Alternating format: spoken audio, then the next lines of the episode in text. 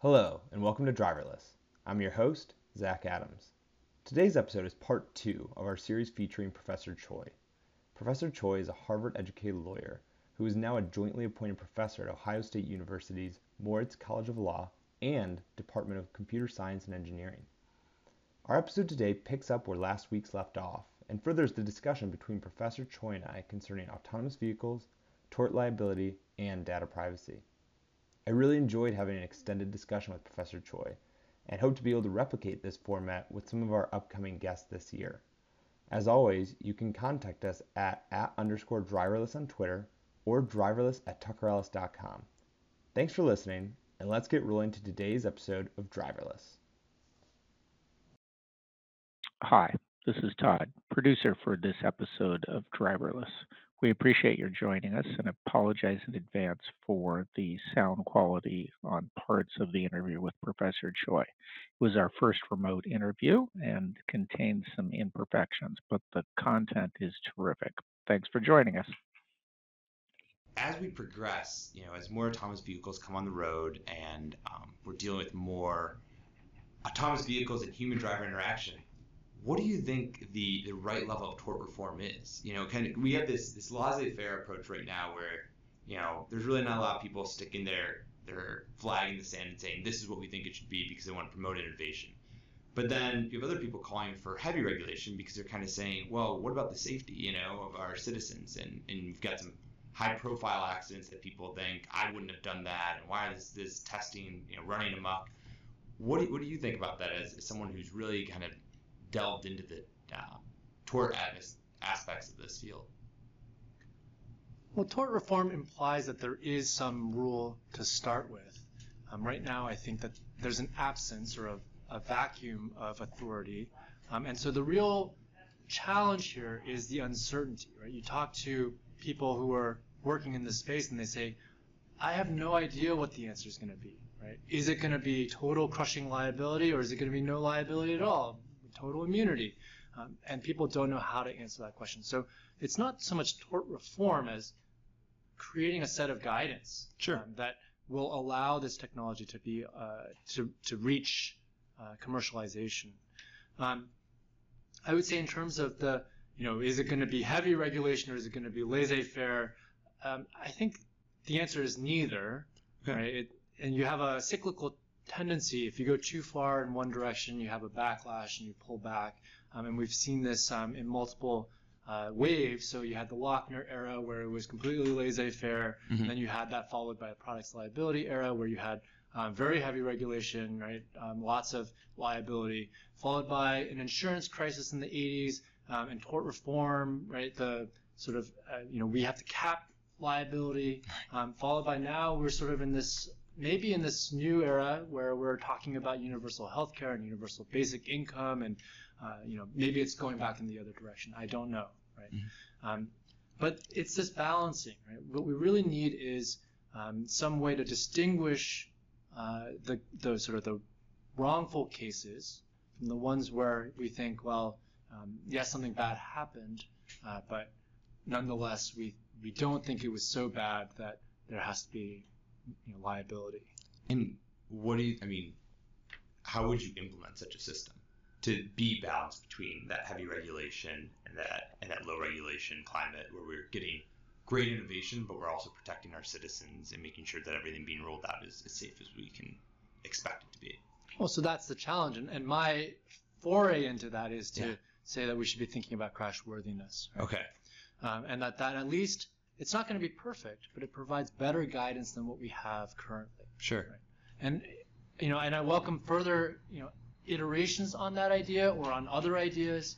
Um, I think this is a conversation that we're having. Mm-hmm. Um, I think the the first cut has been um, not satisfying uh, because uh, it hasn't actually answered the questions.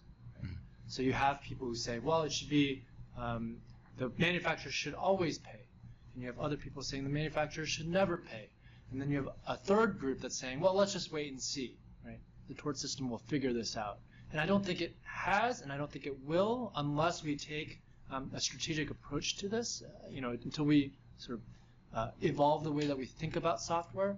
Um, And the crash-worthy framework is that idea, is one of those ideas. Sure. How do we think differently about software? Um, this, we had the same problem with cars, actually. Right? In the 1920s all the way through the 1950s, it was this idea that we cannot make a crash-proof car. It's just impossible. Right. What do you want? You know, the automaker said, "What do you want us to do? We can't insure all of society. Right? We can't just pay for every accident." Uh, and so the courts agreed, and the courts went along with this for a long time. It was the big three or big four automakers, and they held a lot of cultural clout. Um, and the court said, "You're right. Cars are just so great that we don't want to kill the the goose laying golden egg, right?" Right. Um, and then came Ralph Nader um, and others who said, this is ridiculous, right? The number of deaths, the number of casualties, uh, and the way that people is di- are dying is just so terrible. Uh, we have to fix this. And they came up with this crash-worthy doctrine uh, for, for traditional autom- uh, automobiles. And the idea there was that you have a first collision and you have a second collision. Right? The first collision is the car hits a tree or hits another car. Um, and then the second collision is everything that happens after that. Right. So from a physics standpoint, um, the car stops moving, but all, everything inside the car keeps moving, right, because of momentum. Um, and that's when you have the driver and the passengers hitting the dashboard or the windshield or um, the steering column, right, and they're being injured because of that second collision, not be- necessarily because of the first collision. Right. So there's a temporal division, but it's all connected incident, right? That's right. And so, can the if the even if the car manufacturers can't control driver behavior, they can't prevent people from driving recklessly, or they can't prevent uh, a tree from being in the in the you know side of the road when the car happens to hit the car, Right. uh, the tree. Um, but what they can do is they can des- redesign the interior of the car to be safer. They can build safety belts. Um, they can they can you know ha- install airbags. They can do other things uh, that will make the interior of the car safer. Um, that will make the second collision less fatal. Mhm. Um, and that's the same concept uh, that I want to import over to, to code, and it's been very effective in the in the traditional automobile context. Right. Right. We do have a reduction in fatalities. We do have a reduction in uh, severe injuries, um, even as you know, Americans have been driving more and more and more each year. And so, what level of government? I mean, it seems to me like the only level of government that could effect- effectively roll out such a again, I don't want to call it a reform, but such a system, right? Um, that could construct and implement and execute system would be the federal government. Is that kind of your thought as well, or do you think this could be a state by state thing, or Well, I mean, so what's, what's it- your idea? So it's a great question, right? Who is responsible for implementing the system? Right.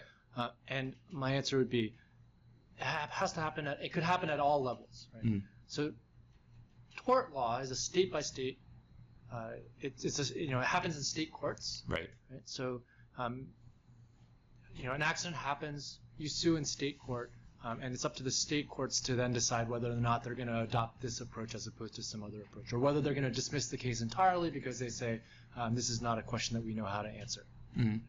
Um, the federal government can get involved as well if it chooses to, and we have um, uh, NHTSA, the Right. National Highway Transportation Safety Administration, um, that has been looking at this question, asking whether it should get involved or not. But actually, uh, historically, the authority of NHTSA has been relatively weak. Mhm.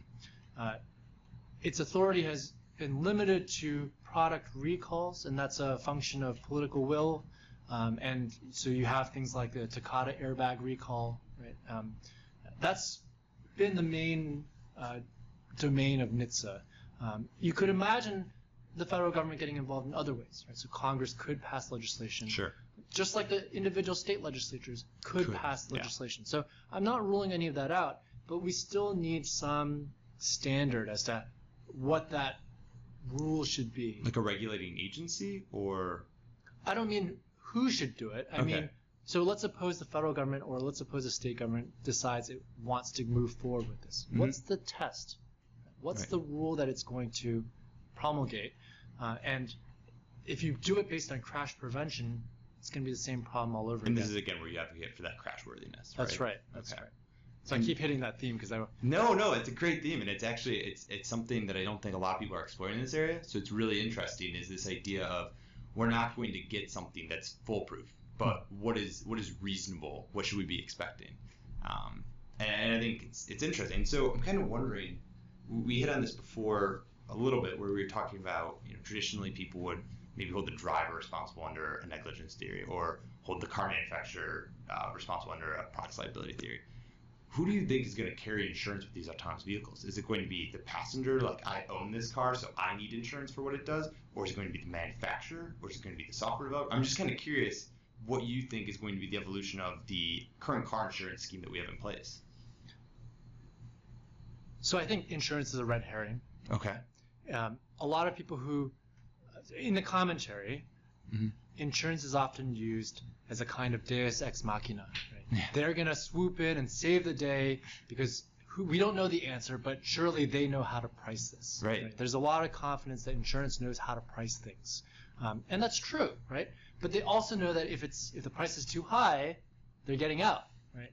Um, you know, even in the headlines recently, we've seen um, insurers canceling policies for California uh, landowners, you know, for fire insurance.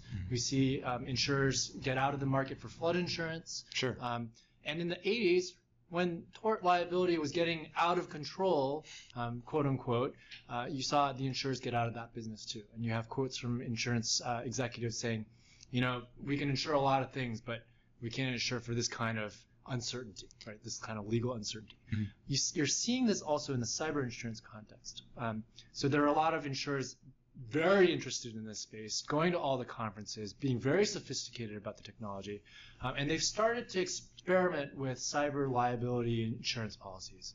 But what you're seeing is um, they're very limited. Mhm. Um, they usually cover uh, things like data loss or um, you know the costs of uh, recovery of computer hardware equipment, and, and they disclaim all kinds of other things. Um, so they're they're interested in getting into this space, uh, but it's a very tentative interest um, so far. Uh, the other thing I'll say is that the insurers are not going to pay for this, right? The insurers are a way of spreading the risk, but who's going to pay for it? Ultimately, it's someone else. Right. It's the policyholders. Exactly. Um, and if the insurers are losing money on this, they're not going to they're not going to continue the policy. But surely, I mean, you know, a huge part of any insurance company is, is home insurance and car insurance. Well, traditionally at least, right? And surely, to, to your point, they they're not going to do something that doesn't make financial sense. But it's it's a pretty radical idea to say that you know insurers are going to get out of insuring cars, right? So at some level, there's going to have to be some policyholder, and I'm just I'm just wondering what you think that interplay is going to be. Is there going to be multiple policyholders for one car, such as the manufacturer, the software developer, and the owner? Or do you think it's going to be more of, you know, as a manufacturer of these cars, since it's our software, we're taking on the liability from the software producer that gives it to us that we put in our cars? So the in, so the who holds insurance question is a secondary question, Mhm. and the primary question is who has legal liability. Okay. You first have to answer who's responsible for paying, and then the insurance companies can go to that person or that entity and say, "Hey, would you like to take some insurance out?" And who do you think? In- oh, sorry. Go for it. In the traditional automotive context, because drivers have been held to be responsible, Mhm. right? If you get into an accident, you're the one responsible. You're left holding the bill. It's not the car manufacturer.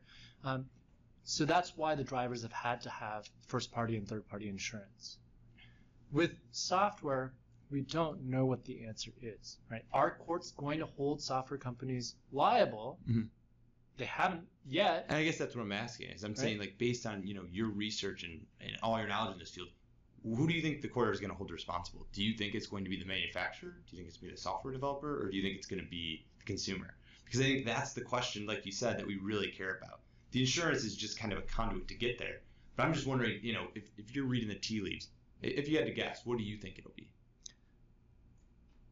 So if courts were to continue on in the way they do, uh, and they have no answer, and software manufacturers are not going to be liable, Right. then all the burden falls on the victims, right, the Mhm. passengers. And so you have things like life insurance, right? Mhm.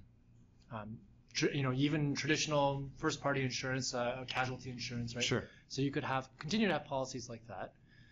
If, on the other hand, they adopt a scheme like the one that I'm proposing, where some of the liability does fall on on the manufacturer, but you give courts a way to to throw some of that liability onto Right. software manufacturers, then you'll see some of the uh, these driverless autonomous vehicle manufacturers start to carry insurance. So just like um, you know corporations that carry some risk. They they carry insurance, and insurers carry reinsurance. So you might have that entire scheme, uh, but that starts with first figuring out how to assign liability. Okay. It's not that the insurers are going to figure that out. Right. It's the courts that'll figure that out, and then the insurance Will uh, come second. Industry will follow. Okay. That's right. Okay. And so, uh, before, and I know you've got a lot of commitments, so I don't want to keep you too long, but before you get out of here, I've got to kind of dig into this data privacy because I know that's a, a huge interest of yours, right? That's right. And and so, the thing I'm interested in is these autonomous vehicles that are kind of hitting the road now. They've got all these cameras, they've got all these sensors, they're gathering a ton of data, and and the thing I'm wondering is how do you imagine that that data is going to be you know safely protected? Um, the things that you know these these cars will be able to record me. You know, I could be committing a crime on the sidewalk. Who's going to have access to that data? How's that data going to get dissem- disseminated? How are we going to protect it? Have you given any thought to that kind of thing? So data privacy is a really tough problem, uh, and especially in the U.S. because we don't have a systematic way of thinking about da- data privacy. Um, it's very, it tends to be very sector specific. Right? So if you have health data, if you have educational data, um, it's not done on a basis of well, all data. Right? So there's two questions you want to ask. One is who owns the autonomous vehicle, right? Who owns the data um, or the you know, the generator of the data. Um, and second, what is the data, right? And you might think of, um, and then also who's receiving the data. So you, you want to think of this in terms of uh, four categories, I think. Uh, one is collection, second is storage, third is use, and fourth is disposal. Mhm. So on the collection side, who's collecting it, who owns that data? Um, it could be private companies that are collecting that data for maintenance purposes. Sure. Um, it could be that they're collecting data because you know it's for a government service such as 911 um, locational uh, data. Uh, it could be other reasons, right? It could be that the government has got received a, uh, a warrant, has obtained a warrant, Right. uh, and they now want to monitor a suspect. Well, and so how would collection differentiate whenever, let's say, I'm getting into an autonomous ride sharing uh, car, right? So clearly the ride sharing company owns that car and they're the ones collecting the data. First, let's say I own my own autonomous vehicle.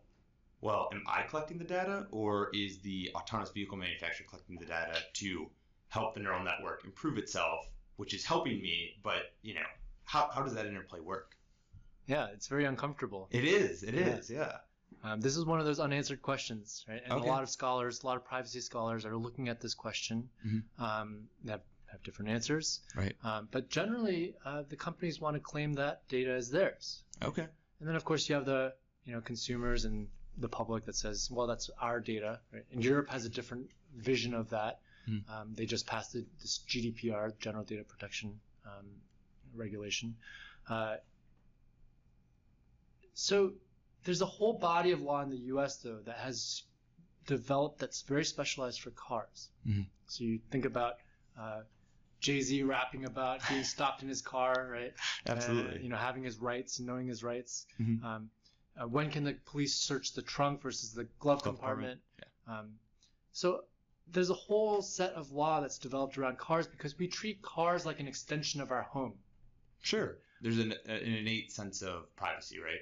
Right. You have this entitlement to or right to privacy in your car the same way you might in your home. Right. So I was talking. Um, well, I was at a conference uh, where a representative from the mayor's office of Boston was there, and he talked about how when they were, you know, getting rid of parking spots, they, to their surprise, uh, there was a huge outcry because people were using those parking spots um, with their cars as additional storage.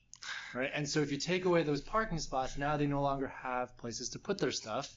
Uh, and that was something that they hadn't even hadn't even crossed their minds Right. they had to go out and talk to people before they could figure that out. Um, so with autonomous vehicles, it's this new kind of thing where it's both kind of your car, Mhm. but kind of not. It's kind of like your computer, but kind of not. Right. Uh, and so we have to develop a new set of rules about this. And that's what's tough, right? You know, I think about with my phone. I, I have an iPhone. I don't expect that Apple would say the data on that phone is their data, right? I'm using their phone to collect it. Um, but I, I, wouldn't. I mean, I would hope that they wouldn't tell me that my text messages, my phone calls, that's all theirs. Uh, and I think it's gonna be hard to kind of navigate whenever you know if I buy a car and they say, well, all the information we've gathered from your lidar, your radar, you know, sensors, cameras, things like that, that's all our data. Well, that data could be pretty incriminating for not just pedestrians, maybe even for me. And, and how do you navigate that? I, I think it's gonna be a really tough challenge. Yeah, well, now you're getting a sense of the scope of the problem, right? Right. So those app manufacturers are collecting data all the time, and they do claim it as theirs, right? Mhm. So Facebook, you know, why do they know so much about you? Right. Why does Uber know so much about you? Right? They are collecting that data from your phone. Now, it's a different story when it's the government that wants to collect data from you, right? So the Supreme Court recently had a ruling about uh, it was Riley versus California, where they said your phone is actually private Mhm. and that the government needs to get a warrant before they can search your phone, before they can unlock or open your phone. Um, that was not obvious, right? Right. It, it seems like the right outcome, Sure. but it could have gone the other way. Mhm. Um, and we're starting to, and so those are the kinds of questions that we want to figure out with autonomous vehicles. Is the autonomous vehicle really your data? Mhm. Um, is it is that data somehow protected, um, or is it like public data? You're walking outside on the sidewalk, uh, and someone can take a picture of you, can surveil you, can follow Right. you, um, and it's not really a violation of your privacy, at least not in a legal sense. And so who's who's in charge of figuring that out? Courts? Yeah, is that is that just it? I mean, are, are there any? I guess what I'm wondering is, are there any regulatory bodies in data privacy that are specifically looking at addressing this, or are we just leaving it up to, hey, someday this is going to come in front of a court and we hope they get it right? Yeah, well, I mean, again, it's a it's a mix, right? So legislatures could pass rules. Now they haven't, right? They haven't really taken much action, except in a few spots, right? So um, video rentals was an example where Congress got really upset um, and they passed a, a, a law. Uh, maybe they'll get outraged about you know this problem, but um, you know it's not really on their radar right now, actually. Um, so I'm actually going to go talk with the Ohio House of Representatives. Um, Mhm. They're holding a set of meetings and writing a report about autonomous vehicles because they're suddenly interested in this question. Um, but first, they need to understand what is the technology. Right. Um, what are the issues, right? Um, they want to be educated about this. Uh, and so, you know, I'm going to have a conversation there, uh, along with a lot of other interested parties, Mhm. um, to say here are the here are the issues you, you need to be concerned about. Right?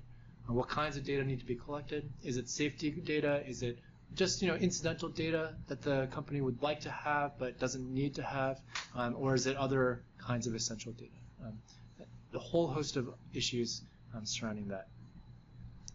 Anyway, so so then you get to the collection, and we've only talked about collection Right. so yeah, far. we haven't even progressed to the other three. Storage is another issue, right? Are you encrypting it? Are you keeping it safe? Are you preventing access? Um, uh, you know, there's a there's a case where a hotel was um, holding data or storing data in clear Mhm. uh, without encryption, and they were fined by the Federal Trade Commission.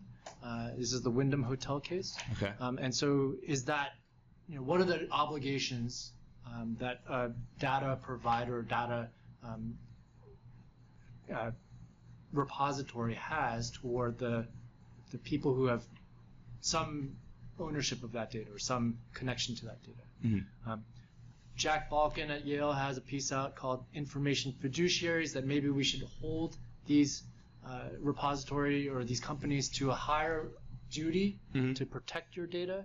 Um, it's an, it's a neat idea. We'll see if it goes anywhere.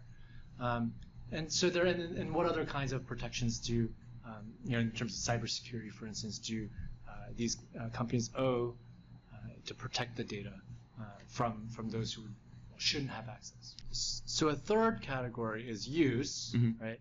Uh, and here the question is, uh, you know, you collect it for one purpose, and are you using it for an inconsistent purpose? right? Okay. So Helen Nissenbaum has a piece about contextual, uh, has a book about contextual integrity um, that uh, if you that you should respect the context in which the data is collected and and you know, understood to be uh, to be used, to be approved for.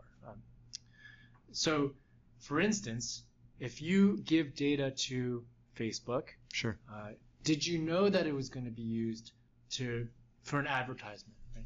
Did you know that if your picture, if you've uploaded a picture, that it's going to show up on a third-party advertisement?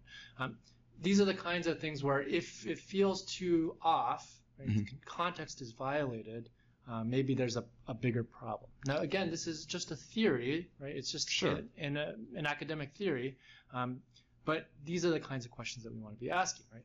Another example, real world example, is police uh, DNA databases, right? It's one thing to collect it, and they say we're just collecting this for identification purposes, but now we're starting to see uh, it being used Mhm. to identify, um, you know, long lost, you know, dead cold cases, Mhm. um, or to identify siblings who didn't submit their own data. Right, so the genetic data is Sure. close enough that you can now identify um, relatives.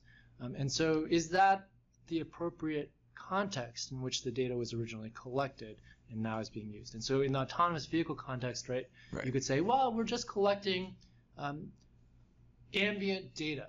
To improve the neural network, to improve the functionability of our cars. Right. Right. But then let's suppose you say, well, the government says, well, this would be really useful data for detecting gunshots or for detecting uh, what happened at the scene of a crime. Right. Sort of the way that closed circuit TV uh, data is used. Sure.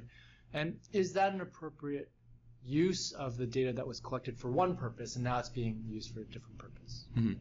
Um, and should there be disclosures about that, or should there be something more? Right? Should there be a default rule about how that data is and can be used, Mhm. um, or you know, is it just a kind of a you know free for all? Right. That it's our data, it's your data, and you can do whatever you want with it. Versus this is the data that, in this specific sense, is ours, and we're going to use it for this reason. But in other ways, we're not allowed to touch it. Yeah. Another um, debate that's happening right now, uh, a live debate, is about accountable algorithms, explainability, sometimes also used uh, provenance. Mhm. Um, so what when something goes wrong, can you figure out what happened? Um, or if there's a decision that was made, can you understand why that decision was made? And a lot of the machine learning algorithms don't tell you, right? So this is one of the puzzles of machine learning. Why does it, especially deep learning, why does it work as well as it does? You know, is it just results based, or do you want to know exactly why uh, this decision was reached? Um, so in that sense, is the data, you know, do you have to collect certain data? Do you have to use that data um, to provide an explanation, um, or is that not the responsibility of the software manufacturers? Mhm. Um, So that's that's the on the use angle. Um, there are a number of interesting questions, uh, probably the most interesting questions, um, but, Right. but not the only questions. Right. The last category is disposal. And this is an interesting question because we often tend to think data is forever. Mhm. Once it's collected, it's on, you know, on the internet. Uh, As my know, grandma says, it's in the cloud. It's in the right? It's in cloud, the cloud right. forever. and, and then, you know, we have all kinds of redundancies so that we don't lose those precious family pictures. right? Exactly. Uh, and that's been a great achievement, actually. I mean, I've lost lots of pictures in the in my day. Um, but actually, it turns out that we do want to be careful about how long data is is stored, or what ways we want to degrade data. Um, there's a, in Europe, there's a concept called the right to be forgotten, right? Uh, that certain kinds of data we don't want to keep around forever. Sure. What might that data be, right? What are the reasons that we might want to delete data? Um, who gets to decide? Right? What's the process? Um, when someone dies, uh, is their social media account live forever, or at some point does it kind of go away? Right. Uh, Facebook had to make a decision about that, right? They have a policy for how you, tr- you know, turn a page into a memorial page, Mhm. um, and so there's a lot more to be mined here. Um, you know, and whose data is that, right? It's kind of like writing a memoir. Is it your data or is it someone else's data? Uh, and the same might be true of data that you want to delete. One person might want to delete it, but another person wants to keep it. So who gets to decide? And so, you know, again, uh, just trying to be respectful of your time and get a couple more good questions in while we have you. What do you think about people's fears of um, kind of hacking the autonomous vehicles? Right, Uh, you hear that a lot. Um, I'm worried that you know my vehicle's gonna get hacked and it's gonna take me somewhere else. I'm gonna get hacked and they're gonna have be able to spy on me. I mean, what are your thoughts on that as someone who's an expert in data privacy? Absolutely. I mean, that's absolutely a, a rational fear. Um, and I think you need to have a pla- plan in place, Mhm. right? To, uh, for fault detection, mitigation, what's going to happen? How do you know that you've been hacked? What do you do in response? I actually have a, an interesting story about this, which is that uh, back in the day, uh, before I had a smartphone, um, I was using Zipcar, Right. and I got lost in New Jersey. Mhm. So if I had I kept calling to extend my time on Zipcar because I was still lost and I, I needed another 30 minutes to, to find. You can pull out maps on your phone and I had no right, maps. Right? I didn't have a smartphone, uh, and I was completely lost. Uh, and kept extending the time, but then at some point it, the car just shut down in the middle of the road. Was while you were driving? While Or- I was driving, it just shut down. And you know, luckily I wasn't going that fast, Sure. uh, but it wasn't responding, and I had no idea what what Was what the steering was wrong. I was, just, no, the car just shut off, Oh my gosh. Wow. Okay. and uh, I didn't know what to do. I didn't know what neighborhood I was in. It looked a little sketchy.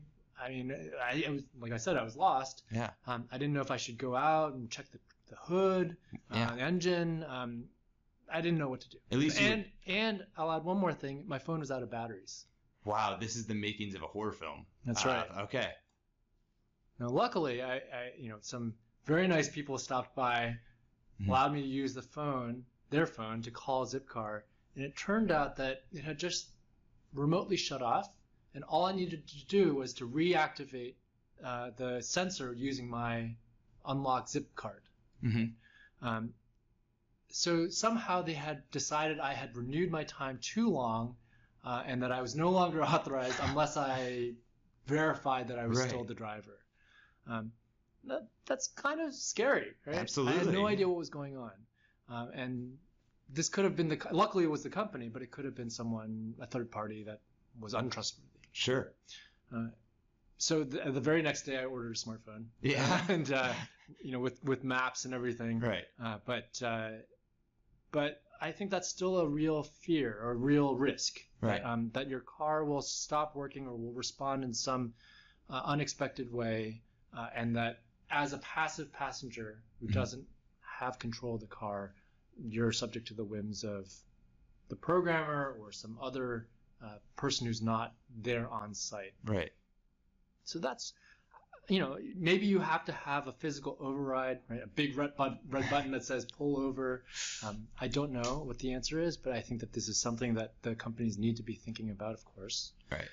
Um, what the companies seem to have come up with instead um, is remote control driving, right? So That's companies like Phantom Auto, right? They can remote into the car and kind of take right. care of that first mile, last mile problem, things like that. you know, I, and I have a great um, XKCD um, quote, which is that, uh, you know, there's this comic, right, xkcd.com.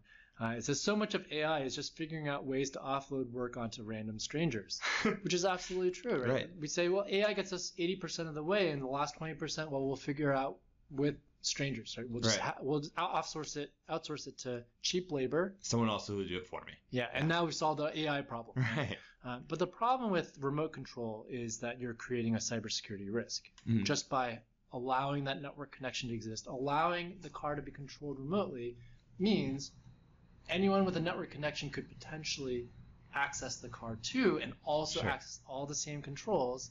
Um, and so you, this is a solution that creates additional problems. Sure, it's it's a it's something that we're allowing because we have this one problem we're looking at now, and we're not even seeing that this could create you know five more down the road. Right, right. Um, and so uh, you need to have some kind of idea of how to deal with that risk. Um, and, and I don't know what the answer is there. Mhm. You could have a, a separate protocol that's not connected to the internet, so some kind of sandboxing. Right? Sure. Maybe that's the answer. Um, I know that the there's been some uh, interest in V2V or um, you know V2I, right? Right. vehicle to vehicle or vehicle to infrastructure, Mhm. um, and that there's uh you know different bandwidths within the spectrum that are being reserved for that. I don't think that this is the purpose, Right. um, but you can imagine maybe we Some don't connect it to the the general internet, right? We have a, a sandbox for a special internet. for this kind of of traffic. yeah. Right. Um, uh, maybe less anonymity might help. I have a paper about an older paper about that, right? That Mhm. um, the anonymity is great for some things, but maybe not for all things. Sure. Um, and then, you know, setting aside the actual risks, there's a whole another problem with just perceived risk. Right? So MIT Age Lab has been doing some, you know, really fascinating studies of consumer acceptance of driverless technologies. Yeah. Um, and of course, they find, you know, not not surprisingly, that the older the population is, the more fearful they are of this kind of technology, and the less willing they are to use Sure. it. Um, young people are, they say, well, sure, why not? Fast and old people say, yeah. I would never give up my car. Right. Um, that's you know t- too attached to my identity, or, or you know a whole host of other reasons. Younger people are also the same generation who are okay with people delivering their food to them, whereas older generations are you know more skeptical of I can't use Grubhub or Uber Eats. What, what if they do something to my food? So it's it's not surprising, but I mean, how are they helping to navigate that? Uh, well, first, I guess you study and say, well, what are the reasons that people are you know, reluctant to use this technology? Mhm. Um, but another part of it would be to then, you know, show why the technology is trustworthy, uh, Sure. what measures are being taken, uh, what, you know, just helping it to educate the consumers, right? Um, so, I think consumer education is a part of this. Um, warnings, um, giving people control over the technology, uh, that can also help. Uh, and so, you know, how do, and so when we talk about cars being hacked or people being afraid of cars being hacked, that's part of the story too. Mhm. It's not just about cars being hacked. It's about also the fear that cars will be hacked. Right. Just the perception. Yeah. Uh, I wanted to mention one more thing, which is that Paul Ohm has a, an older piece called "The Myth of the Super User," which is a he's a fantastic writer, Mhm. um, and he, he sort of ridicules this idea that um, that hackers are going to take over everything. And he shows all these examples where a lot of the hacking is actually very low tech. Right? Some guy calling up the phone um, and getting information the old-fashioned way. It's like human hacking. It's a human Yeah, hacking, right? exactly. Social hacking, Mhm. um, rather than a technological hacking. Now, that's not to say there isn't plenty of the other Sure. kind of hacking, uh, but just that it's an overblown risk. Um, that's at least his perspective, right? Mhm. Uh, and that um, we need to be careful of these other kinds of threat models, uh, not just treat you know cyber hacking as, as some kind of special category. Right. Something that's never happened before when we've already kind of experienced the social hacking you're talking about. And Right, and that those are the other those are the you know those are the avenues that we should be uh, careful about too. Well, Professor Choi, Brian, thank you so much for your time. This is awesome. I feel like uh, I learned a lot. I'm sure our, our listeners will have learned a lot, and I hope we can do this again soon sometime. Yeah, thanks very much for having me.